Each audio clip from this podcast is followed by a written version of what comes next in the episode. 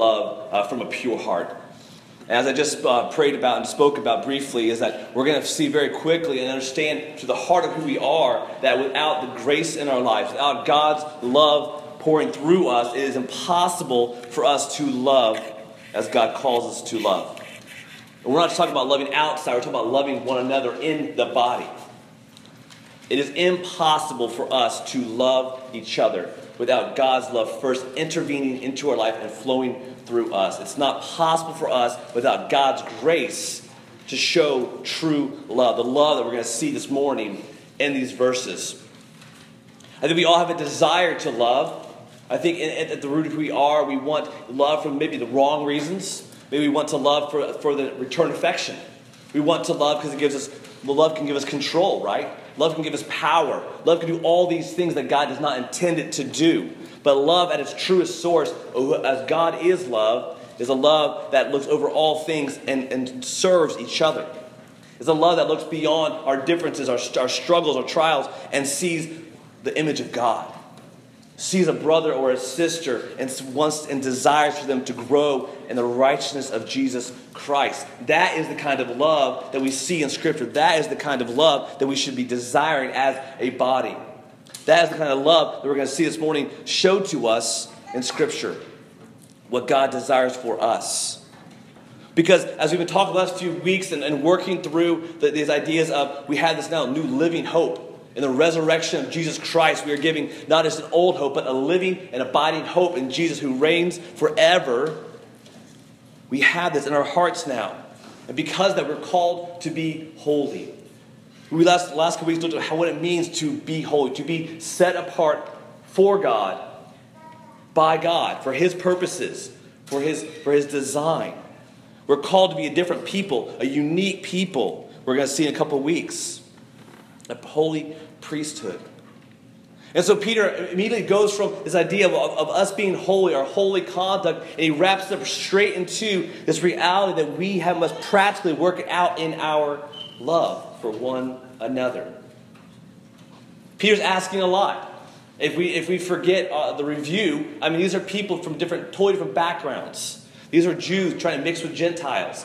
People for their whole life together and time together have seen each other as enemies.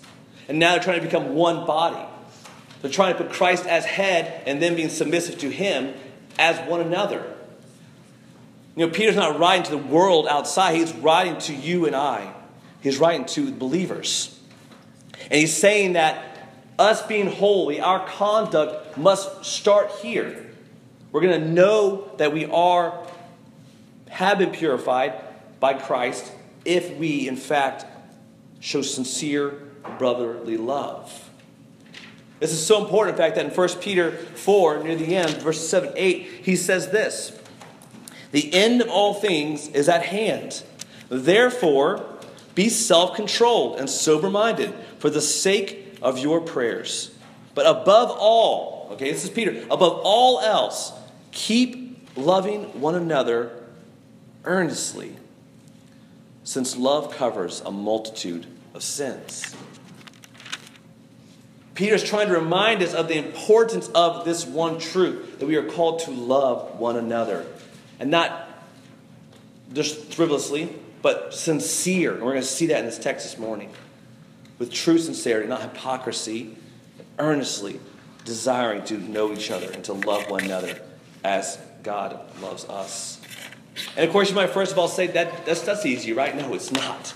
I don't expect you to think it is. To truly love someone, it is get a work of God in our hearts, in our lives. But what's interesting is if you if you're a fan of Lewis, he has a great book, Mere Christianity, and in it he talks about forgiveness. And I love what he talks about forgiveness because he talks about how we're to love our enemies, right? How we're supposed to love each other. And he says, but good news is, it doesn't mean you have to like them. And what we say, why we say that is because so many of us want to just feel like either we either love the person and love all they are, or we don't love them at all. But God's word is very clear that we, we love the sinner, but we hate the sin. We don't always have to like the other individual to love them. In fact, I love myself. There's a lot of things that I don't like about myself. And is the easiest person for me to love is myself. And we get wrapped up in our own self love, don't we? But even myself, there are things that my actions, my thoughts, the, the relationship of my, my relationships, I don't like them, right? I, I hope I'm not speaking just to myself. I imagine maybe you feel the same way.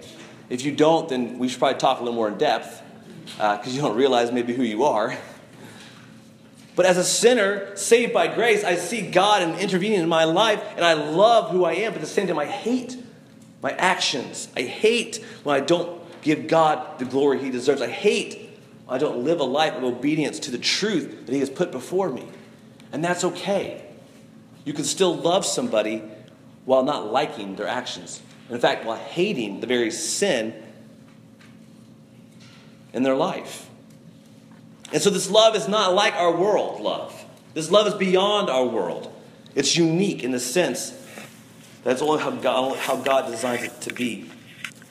So, if we want a people who love from a pure heart, we can look at Scripture. We have to see what that looks like, because we see right away in 1 Peter 1.22 that to love comes from a purified heart. He says, having purified your souls by your obedience to the truth for a sincere brotherly love, love one another earnestly from a pure heart.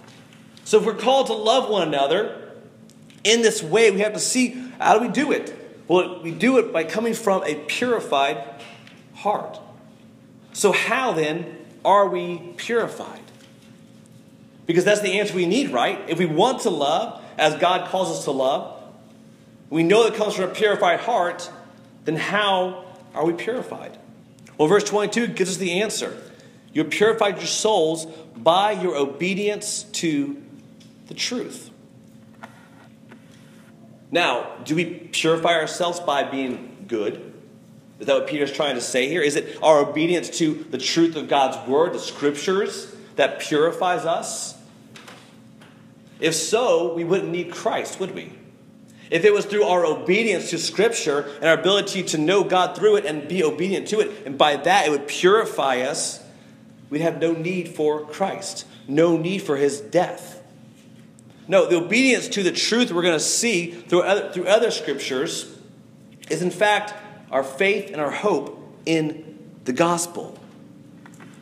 The obedience to truth is not something that we conjure up and do and go work hard to accomplish.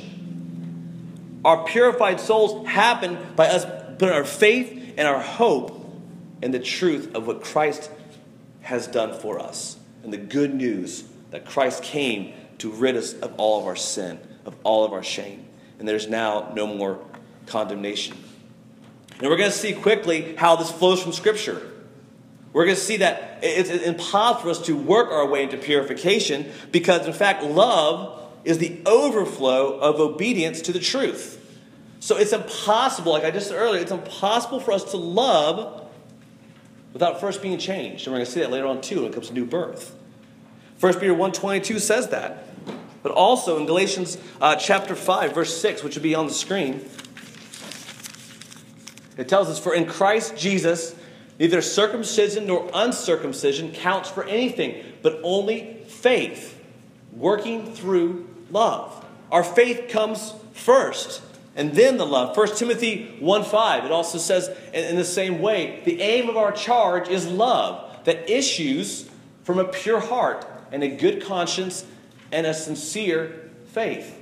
Our charge is love, but that does not manifest itself without having a sincere faith, a pure heart that comes from it. So we know that our obedience to truth is not obedience to God's word, like we're supposed to work our way through it. Firstly, because our love is the overflow of our obedience, not part of it. And so we have to realize that that is who we are, that we, it comes from who we are as our love. It's our settling in the faith of what God has done.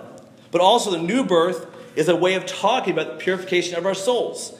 And this new birth happens through believing in the good news. If we look at our verse today, chapter verse 23 says, Since you have been born again, not perishable seed, but imperishable, through the living and abiding word of God, for all flesh is like grass, and its glory like the flower of grass. The grass withers, the flower falls, but the word of the Lord remains forever. And this word is the good news that we preached to you.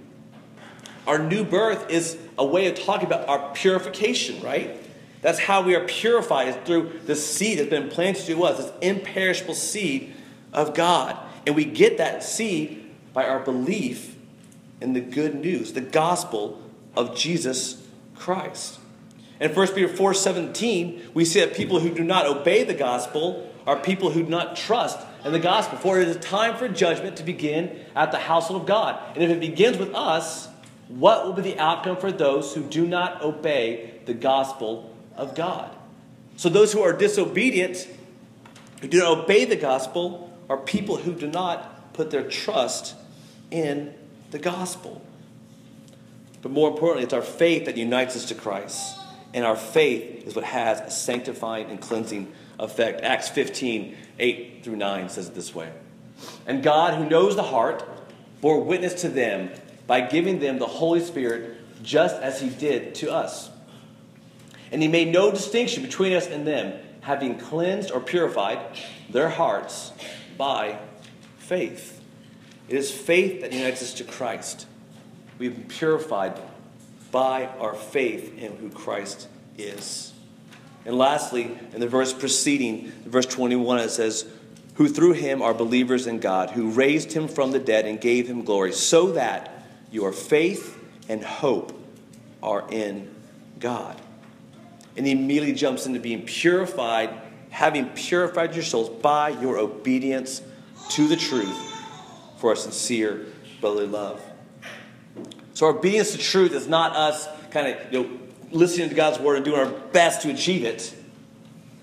It's the outflow of our faith and our hope in God that allows us to love, allows our souls. Remember, in, in these Greek, in the Greek and Hebrew, our the soul was the, all that we were, all that we are. It's our inner being. It's, it's what kind of defines us and gives us the ability to choose and do all that we desire to do. And so, the soul speaks to the whole person.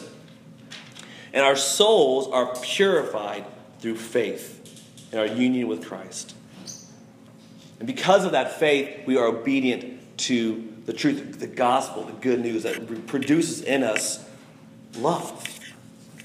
So our faith and our hope produces in us an overflow of love to our brothers and sisters in Christ.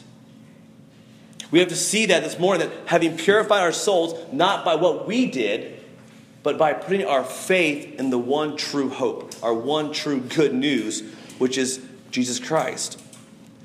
The product of that is we do that for a sincere brotherly love. The word sincere basically means not hypocritical. It means that we come together and we love each other without strings attached. That it's not we, we come to face to face and we, we love each other, but behind our backs, we don't. It's not a hypocritical type of love, it's a pure, sincere love. It's a love that calls out sin with truth, a love that embraces brokenness because we know that we are also broken and need Christ. It's a love that's not coated itself in some veneer, make it look all good to, to those around us, but in our hearts we know that it's not there. I know I'm guilty of this. I believe we all are because we're all sinners.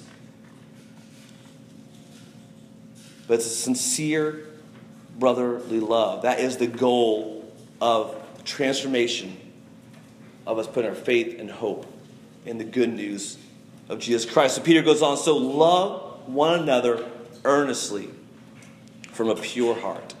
Here we again see the idea of a pure heart. But this picture of word earnestly is the idea of fervency. Uh, it's almost like a stretched love. We just don't stand static where we are in love. We pursue, we go after. It's interesting, the same exact word is used of Christ as he describes his earnestness of his prayers in the Garden of Gethsemane. As he's pouring out his heart, as he's bleeding, sweating drops of blood, it's the same idea of him fervently praying for these things. We, in the same way, are fervently, earnestly called to love one another from an unadulterated, undivided heart. A heart that is pure in its sense, in its hope. But again, we have to realize, because Peter helps us right away, point us back to this very truth that this is not of our own doing. I want you to make sure to be very clear of this, because if you leave here thinking you can love one another by your own strength, you're lying to yourself. Love's not that easy. Because in our culture, love comes and goes. At least the love as we define it, right? Love is as good as for a season, as long as you're getting something from it. As long as you're benefiting from that love, it's a great thing.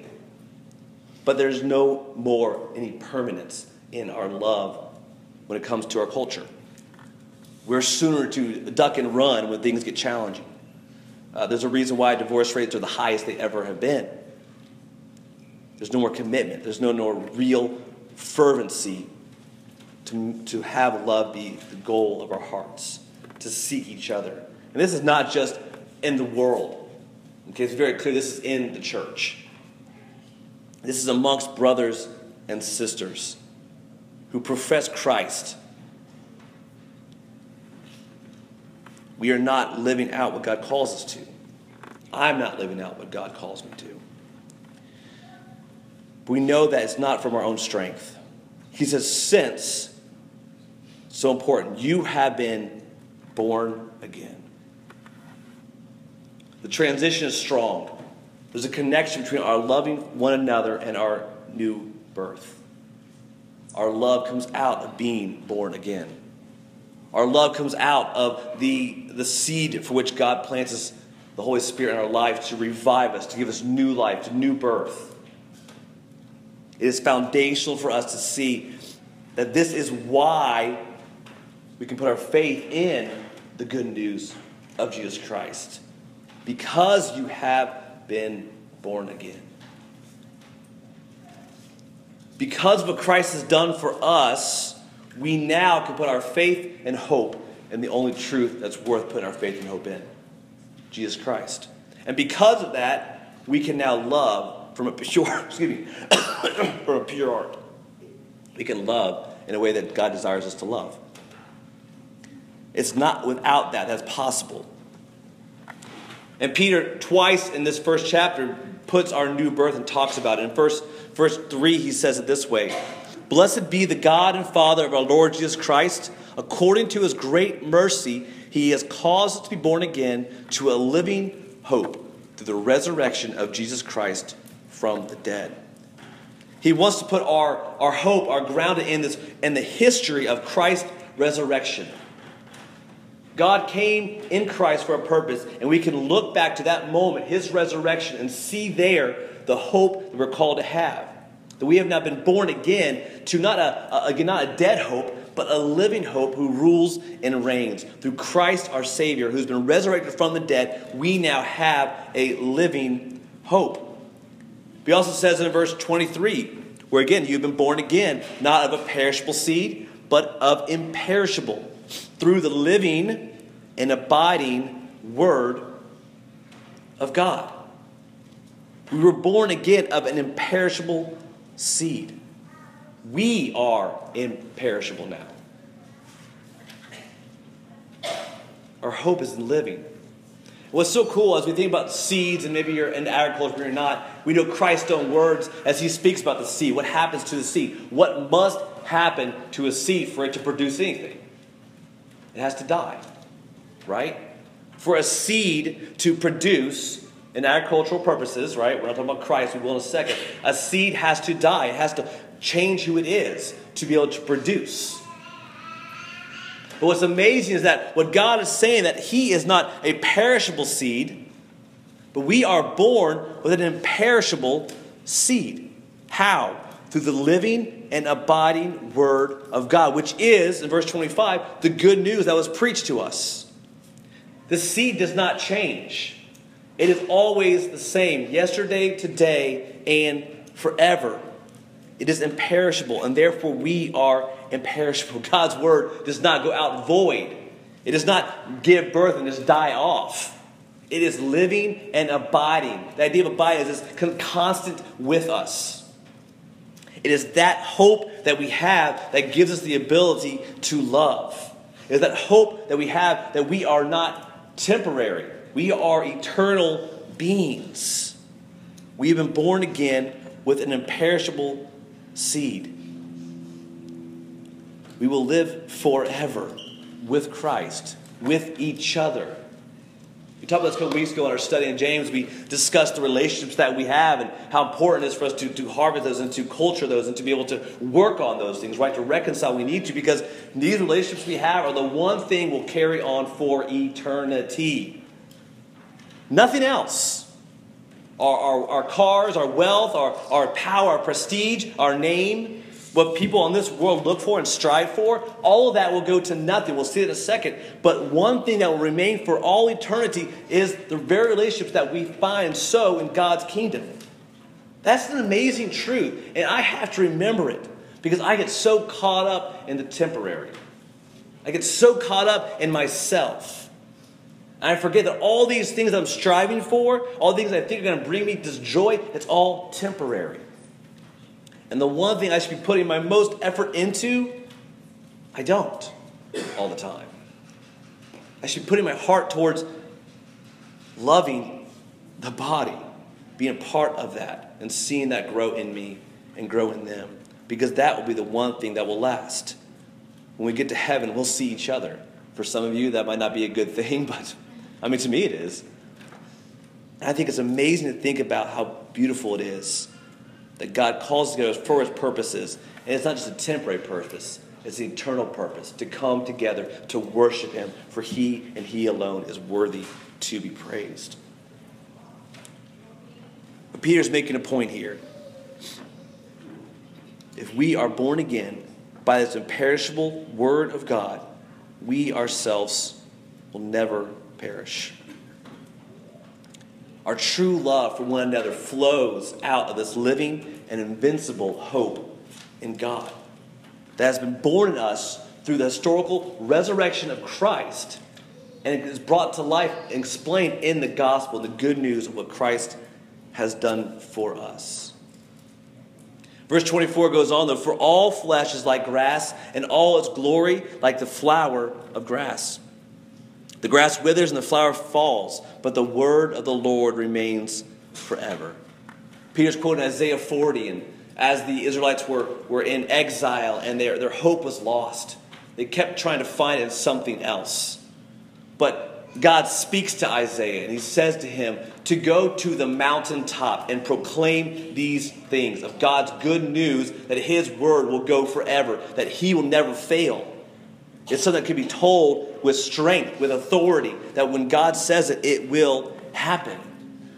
James talks about the same thing in James 1 10 and 11. He talks about how all flesh is like grass when it relates to, again, what? Our wealth, our, our identity in what we have. That that will go. Just like the grass, as beautiful as the grass, as beautiful as the flowers may be to look upon that all that we do is like flowers of grass. The grass withers and the flower falls. Great establishments, great countries, great nations, our own, anything you can think of that we possibly can do, all of it is just like flowers. It might be beautiful in the moment, but it won't last. So, why should we put our hope in that? But we do every single day. Our hearts, our minds, our affections are turned from God and the, the gift giver to the gift.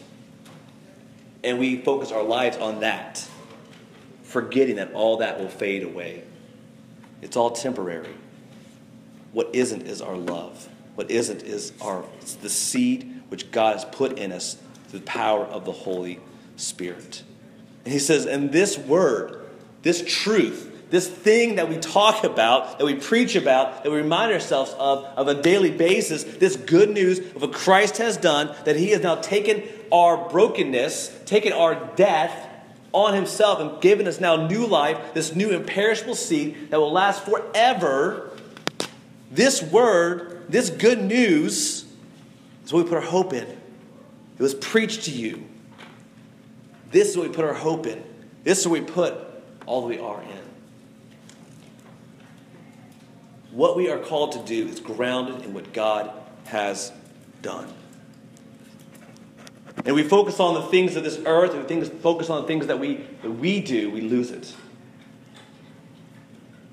When we believe that our love is going to flow from us, then we miss the point.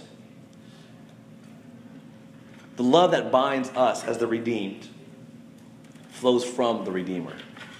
He is the one who gives us the ability to love and to love as God calls us to. When we think of love, we think of probably 1 Corinthians 13. Uh, it won't be on the screen, but um, I'll go read that. You can turn there.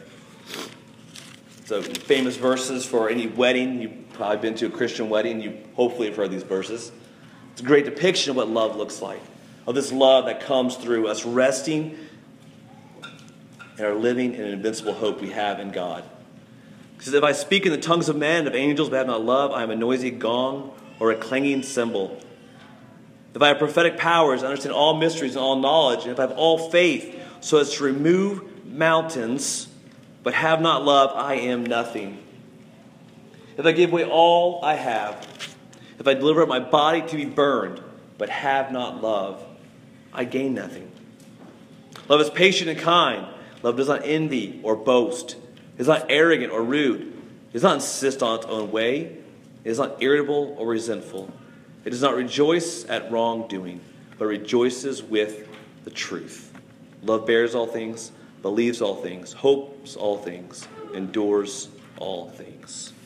This is the love that God has put in our hearts through Jesus Christ.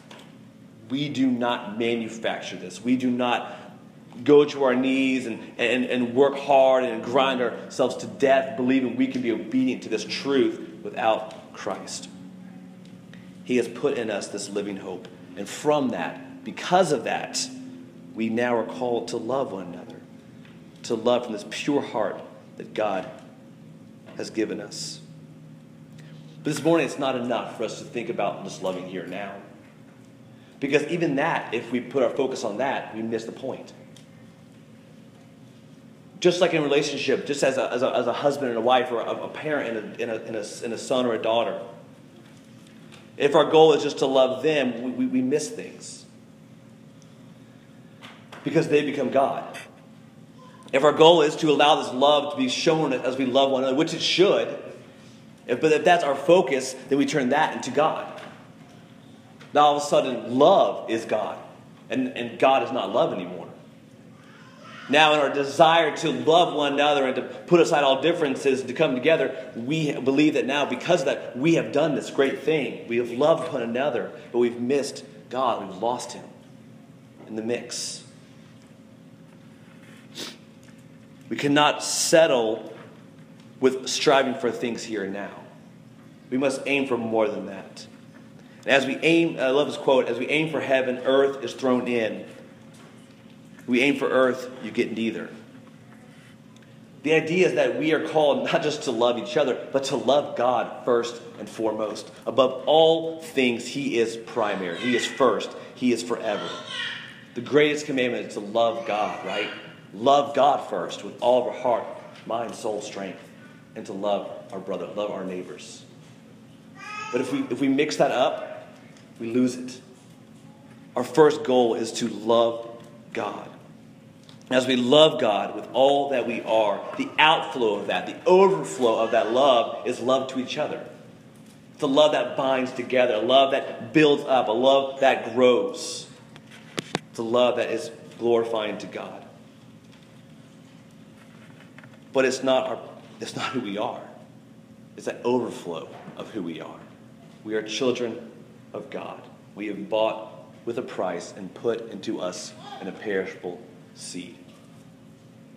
We've been bought for a purpose to love God. And from that, from that, the purity which comes with us pursuing God with all that we are, the glorious outflow of that is love for, for one another.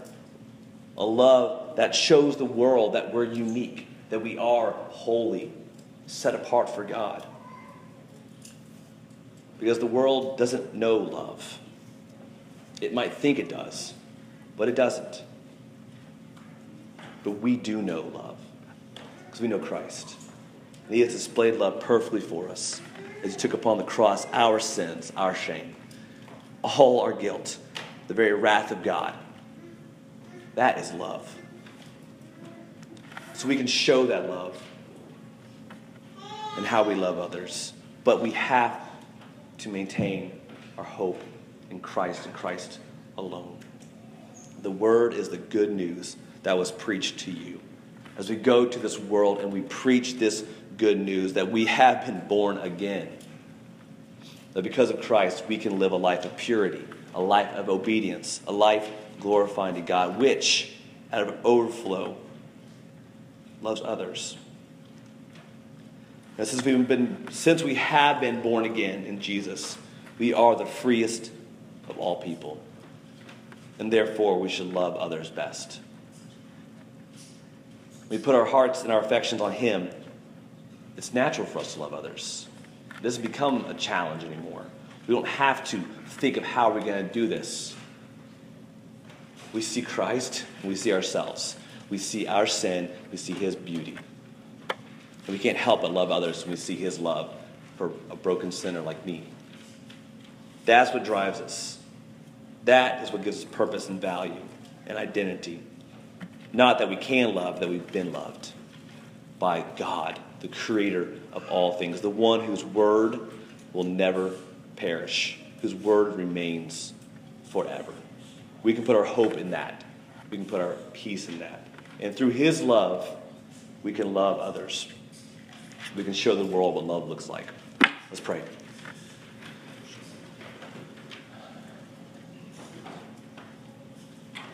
Our gracious Father, I'm thankful for your words, God, because mine are so weak.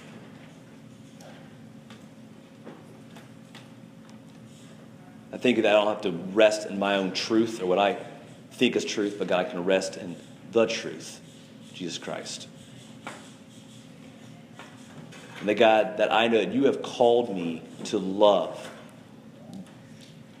from a pure heart, God. Lord, sincerely and fervently pursuing my brothers and sisters in Christ with your love. God, but I know I can't do it. I need you. God, I need you to be all in all to me, Lord. It's the only way I can ever love others. So, God, I pray this morning we would see that, God, you have purified us by our faith in the gospel. God, you have planted in us a new imperishable seed. God, that for eternity we will worship you together as your body. And God, I pray that would just transform our hearts. God, we take these truths that we are people set apart and take this and make it practical as we love you, Lord, and love each other. And God, I pray you would help us to see this in, in a new way, Lord. And that God, when all things come and go, Lord, you are remain the same. That you are better than all things. And God, that we can trust you. And God, I pray you would just uh, break our hearts for it, Lord. Help us to see our great need for you. And God, that God, when we pursue you, God, we, we aim for you, God, we get everything else. Let us not be confident and comfortable with false idols, God, with things that promise peace, promise hope, but God, end up failing us. God, let us look to you, our perfecter of our faith, God, to bring us from where we are, God, to where you desire us to be. God, thank you for your love. Thank you for your mercy, God. Thank you this morning, God. I pray you would help us to love, love one another, God, and show that through our actions. We ask all this in Jesus' beautiful name. Amen.